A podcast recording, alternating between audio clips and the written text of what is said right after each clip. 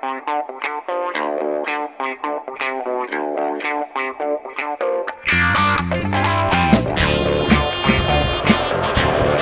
the second pick in the 2017 NFL Draft, the Chicago Bears select Mitchell Trubisky, quarterback, North Carolina. With the 10th pick in the 2017 NFL Draft, the Kansas City Chiefs select Patrick Mahomes, the second quarterback. It's one week until the NFL draft on High Motor by BetMGM. When I say it like that, it sounds like we're doing a live broadcast of the draft. I was listening back to Monday's episode again this morning. I really enjoyed that one. So if you haven't, we discussed early NFL win totals. We also circled back to our conversation on the betting value of the number three pick, what the right strategy is to take if that Fields jump did anything for that uh, when you guys are looking at numbers on betmgm.com. So go back and circle to that episode if you are going to take that bet for the number three pick. That is the number three one is one of more than 100 NFL draft specials on betmgm.com. As of right now, Wednesday night, there are 117 draft specials, and they're adding more every day. And we're going to do NFL draft to start here, and then we're going to come back later with some notes on MLB underdogs because I feel like this is a, a record and a stat, and I want to get your take on it that deserves your attention.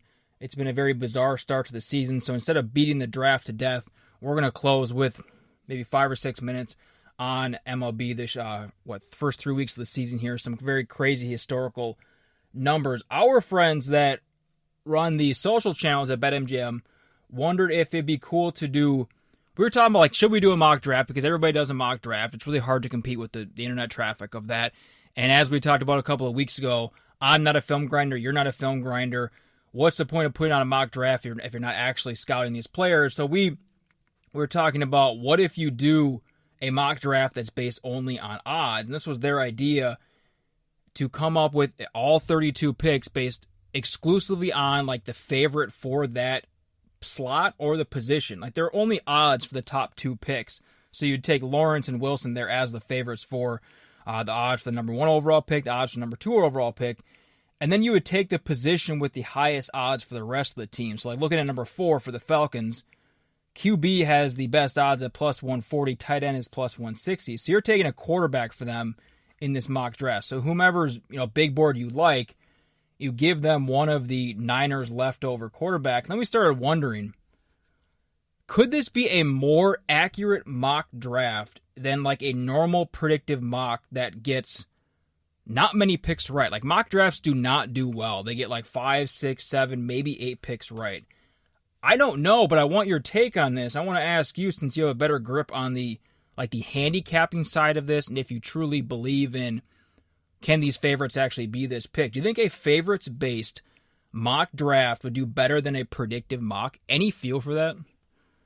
I mean, right off the cuff, I don't know how much of a feel for it I have, but I, I think if you're wondering about like which would be more accurate, I almost think it's missing the point of what a mock draft is because it's it's just like pornographic entertainment basically i mean that's that's what a mock draft nobody knows and and the amount of cascading variables where the odds build on themselves and get lower and lower and lower like eight forget about 20 picks into the draft eight picks into the draft almost every year something weird has happened everybody's mock draft is blown up it's the point of it is not to be accurate it's just you know, it, there's a reason 20 years ago we didn't have mock draft 37.0. You know, the two weeks before the draft. It's it's this whole community that's built up around well, we need something to talk about. I mean, I know that's a lame answer, and I'm kind of ruining Christmas for everybody, but like that's that's why we do these, right? It's not to be right. Well, we don't even know, as we've talked about ad nauseum the last couple of weeks, we don't know who the number three pick is. So, like, when we anybody who does a mock draft, they're to get one and two right, and beyond that, they're guessing for every single slot. They might know that that like the Cowboys really like Patrick Surtain, but they don't know if he'll be there. They don't know if he'll take him. Like, they might love him at ten, but they might trade back with the Patriots, for example. So, you make a good point. Like they'll get one and two right because we all just know based on reporting and the fact that the Jaguars have already given Trevor Lawrence a playbook. but we don't even know who the number three pick is going to be. So why why even discuss the Yeah, so why do we know who 22 is going to be? Yeah. Yeah, maybe that was a dumb question. I'm still going to do it because I'm very curious that type of mock and how it lands. But anyways, i am curious to... too. By the way, I don't mean to totally shut your concept down. I think it's a really interesting question. Uh, I just I, I, don't know off the top, and I, I, think coming at it from a from an accuracy standpoint on the on the on the front end seems uh, you know think there are more interesting conversations to have. I am interested after it's over to look back and see which was more accurate. Yeah, I will do it, and I'll tweet it out at Dowdy BetMGM. It'll be on BetMGM.com, and we'll circle back after the draft to actually see if it was more accurate than whomever's mock draft you like. But I was going back through some historical stuff over the last week, and going back to last year's draft to start, five defensive players were taken in the top 10 of last year's draft, right? Chase Young, Jeff Okudah, Derrick Brown, Isaiah Simmons, then CJ Henderson. A year earlier in 2019, seven, seven defensive players were taken in the top 10 of the 2019 draft. I'm going to throw some numbers out here, so I hope I don't lose you. Over the last 10 years, it's been an average of 4.2 defensive players in the top 10, which is generally in that ballpark historically. Like over 10 year periods, 10 year period, that's somewhere like in the 4.3, 4.4, 4.5 range. And over time, like over a 60 year period, it's generally in like 4.5 defensive players uh, in the top 10. We might have none this year. And when I was looking up those numbers, I don't know if it was necessarily confirmation bias, but I wanted to see like how dramatic this is that we might not get a top 10 defensive pick this year. And when looking that up, I started pretty low. Like, when was last time a defensive player wasn't drafted in the top five? Because that's going to happen this year. Like, a defender is not going in the top five this year. And over the last 15 years, it's only happened once in which a defender did not go in the top five. I think it was 2012, and then back to uh, 2005 was the last one before that. Then I extended it to the top eight.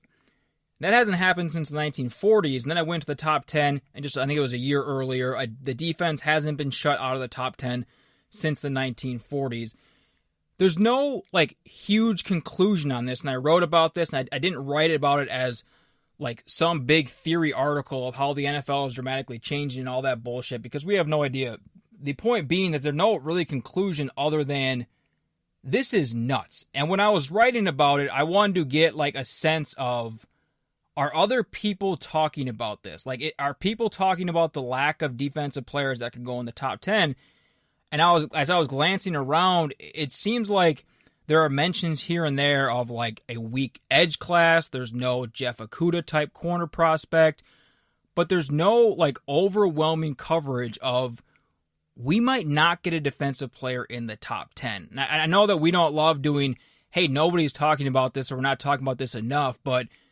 this seems so huge to me that I'm kind of shocked it's not getting more attention. And I'm sure, like, if nobody goes in the top 10, like, Mike Greenberg will mention it on Thursday, Friday, or Saturday. Like, it will come up at some point. But we're going into an NFL draft one year after, well, seven players the year before, five players last year. So 12 total players in the top 10 the last two years. And we might not have a single one in the top 10. Does this blow your mind as well, or am I kind of just overblowing this?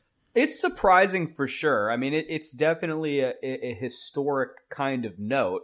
I do think we need to see what happens at 10. I mean, if, if a defensive player goes at 10, I think your point still pretty much stands. Like, yes, technically in the top 10, but it's it's still a trend. I think it's it's just as much about the talent that's available in this particular draft as it is a comment about bad teams feel like they they need to change their fortunes with offense first. I think it, it comes from a lot of different places. I'm fascinated by this this prop about how many defensive players will go in the first round. It's not the type of thing, if you listen to this podcast regularly, you probably know this is not the type of thing I like to bet commonly. I don't do this very often except for like the Super Bowl and maybe a couple of other special occasions. But I'm really starting to get into the idea of this prop. And if it moves just a little bit more, I'm really thinking about betting it. What number are you staring at? So when you say moves a little bit more, so it's over our total defensive players drafted in round one. This is on betmgm.com. Over 13 and a half is at minus 115. Under 13 and a half is at minus 105. Are you just waiting for that to go up to 14? Yeah, the the way the VIG is trending there, it suggests that people are betting the over, and I'm guessing that this is just people coming to the table and saying, well, 13 and a half, there's 32 picks in the first round. Like, that's simple math, over. If it goes to 14, I'm hitting this under because I have looked, like we were just talking about how useless mocks are in terms of actually being predictive measures. Nonetheless, I looked at several mocks yesterday and today, and a lot of them have 12 or 13 defensive players going in the first round. I don't think that's an accident. I also think when you factor in the idea that late first round, you will often see teams trade up that have no picks remaining. They'll trade up into the very end of the first round to maybe reach just a little bit on a quarterback because they want to make sure they get the guy. It's it's basically like a second round pick in the first round. Like they just don't want to wait anymore. So I, I I'm pretty sure I remember like the, that's how the Ravens got Lamar Jackson. Maybe like that you see that sometimes that that that late first round trade and you reach on a guy that might otherwise fall to the second round. I think you could see something like that happen and you could actually get even more offensive players going, maybe one or two extra that we're not even accounting for right now in the back half of the first round. When you look at how a lot of people are projecting, generally speaking, this first round is going to go, as you've alluded to, it's a lot of offensive players up front. It's a lot of linemen, receivers, and quarterbacks in the first 10, 12, 15 picks. And then it kind of evens out a little bit over the back half of the first round.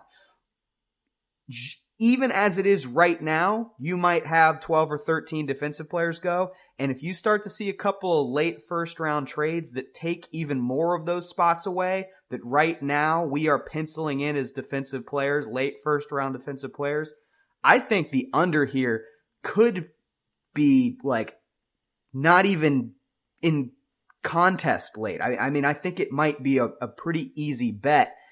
And I do like the fact that it's a little bit numerically contrarian. Like people, as I said, are probably looking at this and thinking, ah, oh, over 13 and a half, that should be easy, 32 picks. The fact that the number is that low in the first place, that that's where bookmakers set it, that should tell you something. Couple of things here. Yeah, I am surprised that you, you mentioned this before the show, and I was curious what your logic behind it was because this does not feel like something that you normally take. A couple of things on this. I mean, you mentioned looking at mock drafts, and even though mocks are a crapshoot and they don't do well in terms of actually picking like the correct player to the correct team, generally the ones at least that I trust, whom they might have inside information, like the McShays and the Kipers and the Matt Millers, and even like Kyle Crabbs and those guys from uh, the Draft Network generally they do pretty well with picking the players in that go in that first round. I don't have the numbers in front of me, but I think it's somewhere like 25, 26, sometimes like 27 of the players they'll get right over a three round period. It'll be cause I remember seeing stuff last year after Friday night.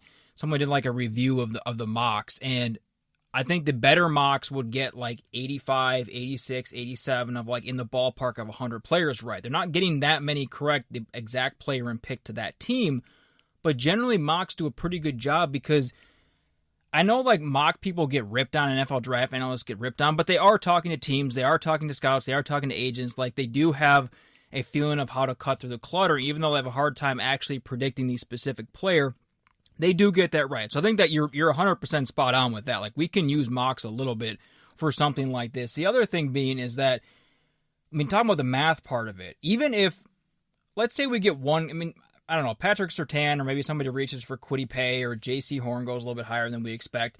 One of those two one of those players goes in the top 10. Over the next 22 picks, let's say this number does bump up to 14. So you would need to hit 15 defensive players to to get the over on this.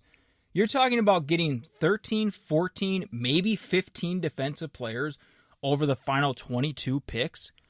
I mean, talk about just like you said, just flipping the math on that. An average person that walks in and sees, oh, 13 and a half, I mean, it's going to go over.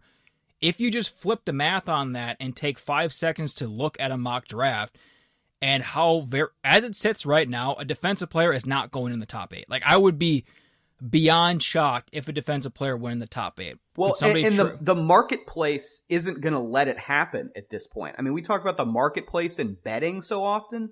The same principles apply to the draft. And when everybody is trying to pick a quarterback or a wide receiver in the top eight or Kyle Pitts or, or one of these sexy sort of options, the marketplace is going to up the price for trading into that. And you have to really want to be there for one of those offensive players. For these defensive players, that price it, you're not going to be able to command that. You're, it's it's just not going to be worth it if you're trying to buy up that way unless you're going after offense. One question uh, on this to follow up before we move on. I'm not exactly sure what the what the exact layout is going to be for live betting for the NFL draft on betmgm.com, but let's say for example, there is live betting like this number is one of the available live bets and it, it just runs through. So like the odds are updated with each pick. So right now, let's just say it stays at 13 and a half. After the first eight picks, in which I'm pretty certain that a defensive player is not going to go, what's going to happen to that number? Like, even though it's not surprising at all, like anybody could spend five minutes looking around at NFL draft coverage, even if they haven't paid attention to anything, and realize, hey, a defensive player is probably not going in the top eight. So let's say there is live betting for this, and after that eighth pick, we have eight offensive players off the board, and now we're sitting at 13 and a half with what 24 to go and you need 14 guys and 24 picks. What's going to happen to that number even though nothing has been surprising? That number is going to move right? And you're going to pay a premium on that. Yeah maybe not as much as you think though because like you said I, I think anybody with half a brain that's paying any attention can look at just the most basic of draft coverage and see hey like we're we're not going to have any defensive players in the in the first eight I think it could go from like right now it the the under is 13.5 and the vig is 105. I think it could go to like 13 110 or 13 115. So you don't think the number itself will move? I, I, don't see a lot of movement there because okay. that's that's baked into the cost at this point. Everybody who's betting this probably knows there's not going to be any defensive players in the top eight. So on Monday's episode, you went a little different than usual. You stayed in the same ballpark as that episode's conversation with NFL win totals, talking about the 49ers, that number at 10. Are you are you staying with the draft this time or are you going off the map a little bit? I think it will be no surprise to our long standing subscribers that know where my interests lie that I am diving head first this weekend into the first round of the FCS playoffs, Andrew Dowdy. Get that Illinois State. I have PTSD oh. with Illinois State. Let's let's not do that again. Are they in it this year? They are not. Oh. They shut their season down because they couldn't. So James Robinson can't burn you this year for James 15K. Robinson. James Robinson made me my money back because I just kept betting Jacksonville garbage time covers. So you know we're, we're gonna call it square, no beef. All right, what do you got for FCS? I got a couple that I like. Uh, so I, am going to give you a couple leans first, and then I'm going to end with my, my real pick that I, am really going to lock in for the air horn this week. Uh, I kind of like Sam Houston and Monmouth over 60.5. These, I mean, if you follow FCS at all, these are two offensive teams. Like Sam Houston has scored 60 points in like two games this year. And keep in mind, this is a season where like most teams only played five or six games. So Sam Houston can score just like they always could. Monmouth, definitely an offensive team. They're dropping 35, 42 points a game, like in that realm. I'm surprised this number is this low, actually. And one of the things I'm curious about betting these totals is, you know, the FCS playoffs, uh, along with, you know, playoffs in most sports, have this reputation of, oh, you know, you, once you get to the postseason, you know, defense, like we're gonna ha- we're gonna have lower scoring games. The defenses are gonna step up. And I think to some extent that's true. But you're also talking about a sport that, like, pretty much every year of its existence until now, the games were played in December. So obviously, you're going to have more gritty, lower scoring games when there's potential for snow on the ground when you're playing. Now you're talking about playing a playoff game in late April in Texas. You know, so that's maybe, I mean, you, you maybe could see something that looks more like a Big 12 spring game. I am not at all afraid to bet over 60 and a half. I think this number is soft. I don't think they are taking into account when this game is being played relative to when it usually is. I certainly don't think It's respecting the offensive firepower of these two games. So I'm probably going to be betting the over in this. Uh, JMU VMI, I'm thinking about laying the 14 with JMU. I'm not sure yet. It is on my radar. The one that I really like here is Eastern Washington and North Dakota State. And I told somebody this uh, earlier today. On we're recording this on Wednesday, and they said, "Really, you're you're thinking about you're thinking about betting Eastern Washington against North Dakota State, and you know that they're they're missing, I think, a, a key defensive player." And look, this has nothing to do with the teams. This has nothing to do with betting against North Dakota State. This has nothing to do with anything. You're telling me the team that has won nine of the last 10 national championships is playing at home and they're a six and a half point favorite. Like, what do we always say about the number six and a half betting football on this podcast? That is a bait line. And when you're talking about the defending national champion laying six and a half, they are begging you to bet North Dakota State here. The number has already gone to seven. So now I get Eastern Washington plus the full touchdown. Tell you another thing I like about this game besides just the Eastern side. The total is 54 and a half. Now that's interesting for a couple of reasons. Number one, I don't think North Dakota State can stop Eastern Washington's quarterback, who might win the Walter Payton Award. It's like the offensive Heisman for FCS. Uh, Eric Barriere, very talented. He's going to get his. They cannot stop him. I don't think the Eastern Washington defense can stop North Dakota State's offense. So I don't know who's going to get stops in this game. This this to me seems like another pretty high scoring game. The fact that North Dakota State has not played in a game all year that has reached 54 points. And yet the total in this is 54 and a half tells me everything I need to know. I think Eastern Washington, win or lose, is going to dictate the pace of this game. So I like North Dakota State and Eastern Washington over 54 and a half. I like Eastern Washington plus the seven. We're getting the full touchdown now. And I'm going to parlay these together on top of straight bets on both the side and the total. I'm going to be all over that game. I'm going to have several positions. We're going to close the show with some baseball talk, specifically focusing on what underdogs have done it is what April 21st now, so over exactly three weeks of the season. And these numbers, as of yesterday, so as of Tuesday, underdogs were 115 and 119. And when I first saw that number, I thought, okay, they're 115. I don't bet a whole lot on baseball. They're 115, 119 against the run line. They're 115 and 119 against the uh, on the money line this year. So straight up 115 and 119 again as of Tuesday. And that number seemed outrageous, but I wanted to get the context. So our guy John Ewing, uh, data analyst for BetMGM, he pulled this, and in a typical 162 game season, I'm not going to include last year's numbers, even though they generally follow the same trend line, but over a typical 162 game season, over the last, I have 2013 through 2019 uh, here. The underdogs typically finish about 350 to 450 games below 500. So you can take four games under 500 right now, extrapolate it over the next six, five and a half months or so, and it's obviously nowhere near 300 to 400. And I know that you've been pounding baseball lines and doing pretty well over the first three weeks.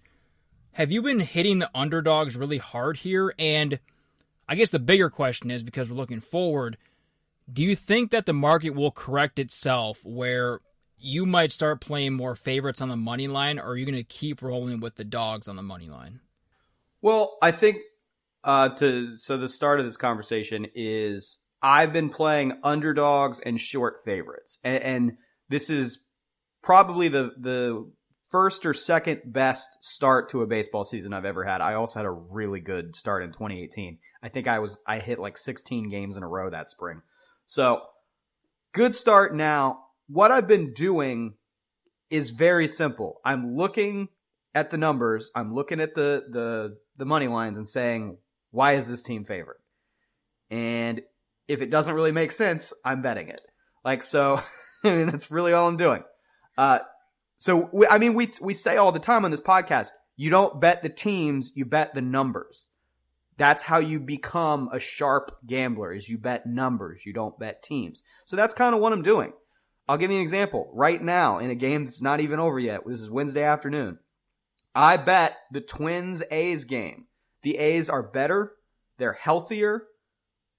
There are seven different reasons I could give you why Oakland would be the team you would like to win this game. Minnesota open as a minus 120 favorite. I bet Minnesota. They're on the road. It's in Oakland. I bet Minnesota. They're up 10 to 9 in the top of the eighth inning. So this is a game that could kind of go either way. But Minnesota has led for, I would say, 60 to 65% of the game. And I'm convinced they're probably the right side to be on. Now, the game might not go my way, but I read that correctly, and I, I think, and and actually there was there was a lot of movement that went against Minnesota before the, we got first pitch, so I ended up getting them at plus 100 instead of minus 120. I track where the money is. If I see a case where you know we've got reverse line movement, I see a notation that you know 88% of the money is on this team, but it only has 26% of the tickets, something like that. And if the movement checks out, then yeah, I- am going to back that underdog. Uh, baseball is generally a sport because some of these money lines can get so big. You don't end up in the black by betting big favorites. You know, if you, if your strategy is, well, I'm going to load up and I'm going to bet the Dodgers every game, you're going to get killed because yeah, you're going to win a lot of games, but the ones you lose, you're going to get wiped out on if you're laying, you know, 300, 350 against bad teams. Like the Rockies are going to take some games off them at some point. It's going to happen and you're going to get wiped out. So, generally speaking, if the line doesn't make sense, I'm betting it. If I like how the money is tracking, I'm betting it. And I'm chasing down short favorites and modest underdogs, plus 140 or less. Don't give me any of the crazy stuff.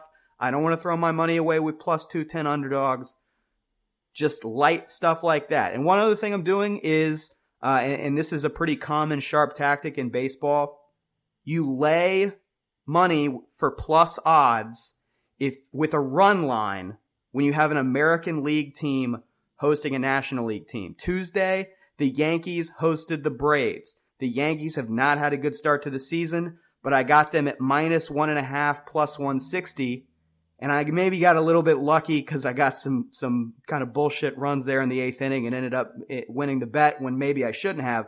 But the point is, you lay the money on run lines with American League teams who are hosting because they have an advantage in an American League ballpark where their rosters generally have a designed DH, like they have intentionally brought somebody onto the roster for that DH spot, where National League teams generally don't have that. So there is an advantage specifically with run lines in cross league games that are hosted by American Parks. Do you put all of your baseball bets on Action Network? Yes. Great. So you can follow them there. I thought you put some of them, but I wasn't sure if you did uh, all of them. All right. We'll be back on Monday for NFL Draft Week. Hoping that we'll have a strong draft guest. Going to lock that down uh, for Monday's episode. So hit subscribe on Apple Podcasts, Overcast, Spotify, Stitcher, whatever app you're using. That'll be NFL draft content available uh, when you wake up on Monday. And remember to check out all those draft props on betmgm.com. Ping us on Twitter at HighMotorPod if you want anything specifically talked about on Monday's episode. It might be the final episode before the draft. We're still going to decide on that, but that might be the final episode before the draft. So hit us up on Twitter at HighMotorPod. Uh, if you have any specific questions about those 117 some odd draft props on BetMGM.com. Thank you for dropping by. We will see you back on High Motor by BetMGM on Monday. I saw a friend today, it had been a while, and we forgot each other's names. But it didn't matter, cause deep inside, the feeling still remained the same. We talked of knowing one before you've met and how you feel more than you see, and other worlds that lie in spaces.